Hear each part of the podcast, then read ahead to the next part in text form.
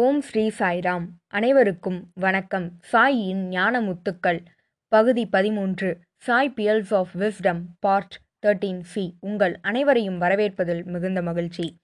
இந்த தொடரில் பகவான் மாணவர்களோடும் ஆசிரியர்களோடும் சுவாரஸ்யமாகவும் மிகவும் எளிமையாகவும் உரையாடும் உரையாடல்களை நாம் பார்த்து வருகிறோம். அந்த வகையில் மே மாதம் நடந்த நிகழ்வுகளை நாம் பார்த்து வருகிறோம். இரண்டாயிரத்தி ஓராம் ஆண்டு நடந்த நிகழ்வுகளை நாம் பார்த்து வருகிறோம். சுவாமியிடம் புரொஃபஸர் அனில்குமார் அவர்கள், சுவாமி, பல நேரங்களில் மனமானது எதை தேர்ந்தெடுக்க வேண்டும் என்ற குழப்பம் ஏற்படுகிறது. ஓர் தெளிவான சிந்தனை இல்லை. இது எதனால் ஏற்படுகிறது? சில நேரங்களில் குழப்பமானது சூழ்ந்து விடுகிறது. அவ்விடத்தில் எவ்வாறு நாம் அதனை அணுகுவது என்பது புரொஃபஸர் அனில்குமார் அவர்களுடைய கேள்வி. அதற்கு பகவான் சொன்ன பதில் என்னவென்றால், இந்த குழப்பம் எதனால் நிகழ்கிறது என்று சுவாமி சொன்னார். மனமானது புத்தியினை பின்பற்ற வேண்டும்.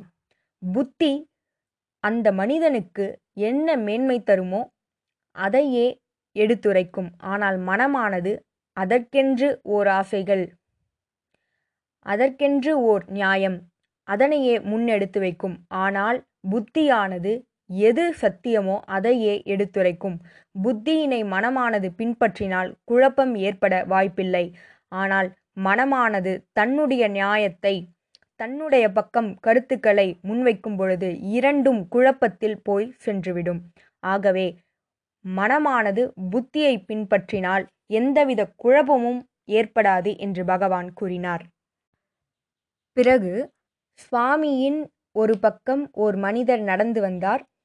மிகவும் பருமனாக அவர் காணப்பட்டார். சுவாமி அதற்கு சுவாமி நகைச்சுவையோடு, அம்மனிதரின் வயிறானது பெரிய கேள்விக்குறி போல் தோன்றுகிறது என்று கூறினார். மேலும் சுவாமி முக்கியமான ஒன்றை கூறினார். யார் ஒருவர் நடக்கும் பொழுது அதிகம் மூச்சு வாங்குகிறதோ அது அடுத்ததாக இதய நோய் பிரச்சனைக்கு கொண்டு போய்விடும்.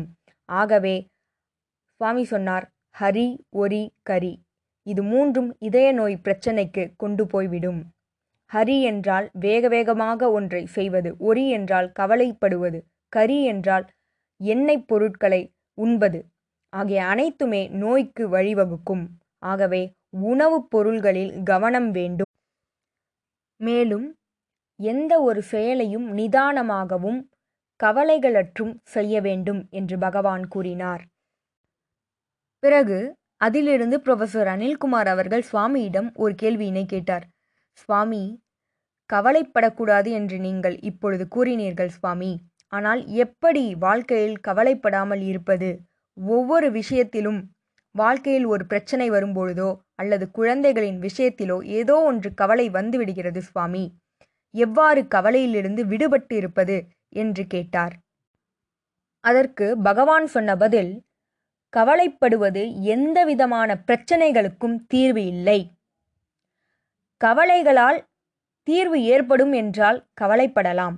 ஆனால் கவலையினால் தீர்வு ஏற்பட போகவில்லை என்றபோது எதற்காக கவலைப்பட வேண்டும்? நடப்பது நடந்தே ஆகும். நடக்காமல் இருப்பது நடக்காமல் தான் இருக்கும். ஆகவே எந்த ஒரு விஷயமும் உங்கள் கையில் இல்லை. செயல்கள் நடக்கட்டும், அதனை அவ்வாறே எதிர்கொள்ளுங்கள். எதையும் பற்றி சிந்திக்காது இருங்கள். எதிர்காலத்தை பற்றி சிந்திக்காது இருங்கள். அப்பொழுது அந்த கவலையானது நம்மை ஆட்கொள்ளாது என்று பகவான் கூறினார்.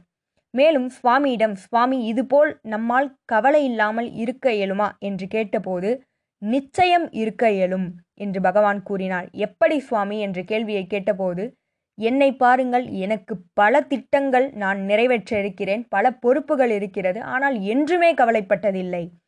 ஆகவே கவலைப்படாமல் என்ன நடக்கப் போகிறதோ அதனை எதிர்கொள்ளுங்கள். எதிர்காலத்தை நினைத்து கவலைப்படாமல் நிகழ்காலத்தில் உங்கள் செயல்களை சரிவர செய்யுங்கள் என்று பகவான் கூறினார். பிறகு சுவாமி என்ன கூறினார் என்றால், உங்களிடம் அதிக நேரம் உட்கார்ந்து பேசியதால் தரிசன நேரமானது சற்று நீண்டுவிட்டது. அதிக நேரமாக சுவாமி குல்வந்த் ஹாலில் இருந்தார். அதனால் பலரும் அங்கே அமர்ந்திருந்தனர். பகவான் சொன்னார், உங்களிடம் அதிகம் பேசியதால் இங்கே நான் இருந்துவிட்டேன், அதனால் தரிசன நேரம் அதிகமாகிவிட்டது என்று கூறினார். அதற்கு புரொஃபசர் அனில்குமார் அவர்கள், சுவாமி, உங்கள் தரிசன நேரம் அதிகமானதை எண்ணி எல்லோரும் மகிழ்ச்சியாகத்தான் இருப்பார்கள் சுவாமி. யாரும் வீட்டிற்கு செல்ல வேண்டும் என்ற எண்ணம் இருக்காது என்று கூற சுவாமியும் மஞ்சிடி என்று கூறினார். மஞ்சிடி என்றால் நல்லது என்று கூறினார். அடுத்த நாள் சுவாமி குல்வந்தாலில் அமர்ந்திருந்தார். மாணவர்களும் ஆசிரியர்களும் சுவாமியை சுற்றி அமர்ந்திருந்தனர். புரொஃபசர் அனில்குமார் அவர்கள் சுவாமியிடம், சுவாமி, எனக்கு மகிழ்ச்சி மட்டுமே வேண்டும், துன்பம் வேண்டாம். அதை எவ்வாறு பெறுவது? அதற்கு நான் என்ன செய்ய வேண்டும் என்று கேட்டார். அதற்கு சுவாமி கூறினார், இது சாத்தியமே இல்லை. உன் உடலில் தலை இருக்கிறது, உன் பாதம் இருக்கிறது. எனக்கு தலை மட்டும்தான் வேண்டும், பாதம் வேண்டாம் என்று எவ்வாறு உன்னால் கூற இயலும்? அதுபோலதான் இன்பமும் துன்பமும் கலந்தேதான் வாழ்க்கை இருக்கும். எவ்வாறு தலையும் காலும் இருந்தால்தான் உன்னுடைய உடலானது செயல்படுமோ, அதுபோல வாழ்க்கையில் இன்பமும் துன்பமும் இணைந்தேதான் இருக்கும். Pleasure is an interval between two pains. இரண்டு துன்பங்களுக்கு இடையேதான் மகிழ்ச்சி இருக்கிறது என்று பகவான் கூறினார். மேலும் உன் வாழ்க்கையில் எது நடந்தாலும் அது உன்னுடைய நன்மைக்காகவே இருக்கும். ஒவ்வொரு துன்பமும் உனக்கான மகிழ்ச்சியினை அடுத்ததாக கொடுக்கும். ஆகவே நடக்கவிருக்கும் அனைத்தும் உன் நன்மைக்காக, நடந்தது அனைத்தும் உன் நன்மைக்காக என்று நீ எடுத்துக்கொள்ளும் பொழுது எல்லா சூழ்நிலைகளிலும் உன்னால் சமாளிக்க இயலும், எதிர்கொள்ள இயலும் என்று பகவான் கூறினார். பிறகு சுவாமி, இன்று காலை கல்லூரியில் என்ன நிகழ்ச்சி நடந்தது என்று கேட்டார். சுவாமி, அமெரிக்காவிலிருந்து ஒருவர் வந்து ஓர் தலைப்பில், அதாவது வேல்யூஸ் அண்ட் மேனேஜ்மெண்ட், நெறிகள் மற்றும் நிர்வாகம், அதை பற்றி சொற்பொழிவு வழங்கினார் என்று கூறியபோது சுவாமி, வாட் ஆர் த வேல்யூஸ் என்ற கேள்வியினை கேட்டார். என்ன நெறிகள் என்று கேட்டார். அதற்கு யாரும் பதில் சொல்லவில்லை. உடனே சுவாமியே அதற்கான பதிலை கூறினார். இரண்டு வகையான நெறிகள் இருக்கின்றன. ஒன்று, ஒவ்வொரு நேரத்திற்கும் சூழ்நிலைக்கு ஏற்றவாறு மாறக்கூடியது. இன்னொன்று, என்றுமே மாறாதது. ஒவ்வொரு சூழ்நிலைக்கேற்றவாறு சட்ட ஒழுங்குகள் மக்களுக்கு தேவையான வகையில் மாற்றப்படும். அது நேரத்திற்கு தகுந்தவாறு மாற்றப்படும். இன்னொன்று, வாழ்க்கையின் அடிப்படை தேவை சத்தியம், அமைதி, அன்பு, இவை அனைத்தும் அடிப்படையானது என்று பகவான் விளக்கம் கூறினார். பிறகு புரொஃபசர் அனில்குமார் அவர்கள், சுவாமி, எனக்கு ஒரு சந்தேகம் என்று கேட்டார். ஒவ்வொரு கோயில்களையும் தேவஸ்தானம் அவர்கள்தானே சுவாமி பார்த்து கொள்கிறார்கள் என்று கேட்டார். தேவஸ்தானம் என்றால் ட்ரஸ்டீஸ். அதற்கு பகவான் வார்த்தை விளையாட்டுகளால் ஓர் வாக்கியத்தை கூறினார், நாஸ்தானம்.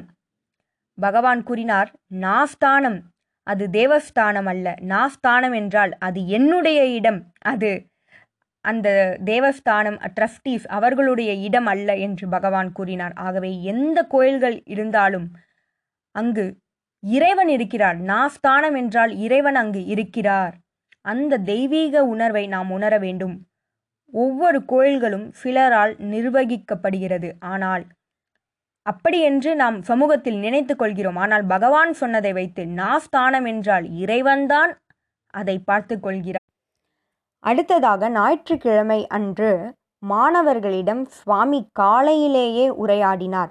எப்பொழுதும் மாலையிலே உரையாடுவார், ஆனால் அன்று காலையிலே உரையாடினார். பஜனைக்கு முன்பு சுவாமி பொத்தண்ணா ஓர் பெரிய கவிஞரை பற்றி அங்கு எடுத்துரைத்தார். பொத்தண்ணா என்றால் என்ன, அந்த பெயரின் முக்கியத்துவம் என்ன என்பதனை கூறினார்.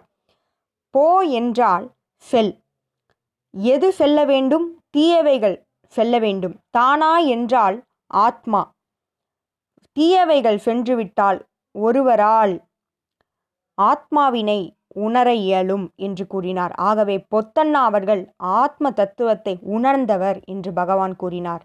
மேலும் பொத்தண்ணா அவர்கள் வறுமையில் வாடியதாகவும், ஆனால் அவருடைய தமையனோ பெரிய பணக்காரர் என்றும் பகவான் கூறினார். ஸ்ரீநந்தர் அவருடைய பெயர். சுவாமி மேலும், பொத்தண்ணா வறுமையில் வாடினார், ஆனால் ஸ்ரீநந்தனோ பக்தியில் வறுமையில் வாடினார். பொத்தண்ணா பக்தியில் பணக்காரர் என்று பகவான் கூறினார். மேலும் இவர் பக்தி நிறைந்த பாடல்களை பாடியதன் காரணம் அவர் ஆன்மாவை உணர்ந்ததுதான். ஆகவேதான் அவர் மிக இனிமையான பக்தி நிறைந்த பாடல்களை பாடியிருக்கிறார். அவருடைய தமையனால் அது இயலவில்லை. ஆத்ம தத்துவத்தை உணர்ந்து எழுதிய கவிஞர்கள் அன்னமாச்சாரியா, துளசிதாசர், தியாகராஜர், மேலும் பொத்தண்ணா என்று பகவான் கூறினார். பிறகு ஓர் பக்தர் சுவாமியிடம், சுவாமி, ஆனந்தத்தை எவ்வாறு அனுபவிப்பது என்று கேட்டார். சுவாமி அதற்கு, உன்னுடைய புலன்களால் நீ ஆனந்தத்தை அனுபவிக்க இயலாது என்று கூறினார். Bliss is not an experience, bliss is the experiencer என்று பகவான் கூறினார். பகவான் இங்கு என்ன சொல்ல வருகிறார் என்று புரியவில்லை. உடனே சுவாமி மேலும் விளக்கமாக கூறினார். தற்போது நாம் விழித்திருக்கிறோம், நான் விழித்திருக்கிறேன். பிறகு நான் உறக்க நிலையில், கனவுகள் சொப்ன நிலையில் இருக்கிறேன். அடுத்தது நான் ஆழ்ந்த தூக்கத்தில் இருக்கிறேன். இந்த மூன்றிலுமே நான் என்பது எப்பொழுதும் நிலைத்திருக்கிறது. அந்த நான் என்பதே அந்த ஆனந்தத்தை அனுபவிப்பது என்று பகவான் கூறினார். சுவாமி அதற்கோர் உதாரணத்தை கூறினார். மாமர விதையானது இருக்கிறது. அந்த விதையானது முளைத்து பிறகு செடியாகி பிறகு மாமரமாக ஆகிறது, பழங்கள் கிடைக்கிறது. ஆனால் இந்த மரத்தின் ஆணிவேரானது எது? அந்த விதைதான். அதுபோல அதுதான் அனைத்தையுமே கொடுத்தது. அதுபோல நாம் உடல், மனம், புத்தி என்று பல இருக்கிறது. அதில் ஆனந்தத்தை அனுபவிப்பது இவற்றில் எதுவுமே இல்லை. நம்முள் இருக்கும் ஆத்மா, நான் என்பதே அதை அனுபவிக்கிறது என்று பகவான் மிக அழகான உதாரணத்தின் மூலம் நமக்கு விளக்கினார். மேலும் இதுபோல பல உரையாடல்களோடு உங்களை அடுத்த வாரம் சந்திக்கிறேன். ஜெய் சாய்ராம்.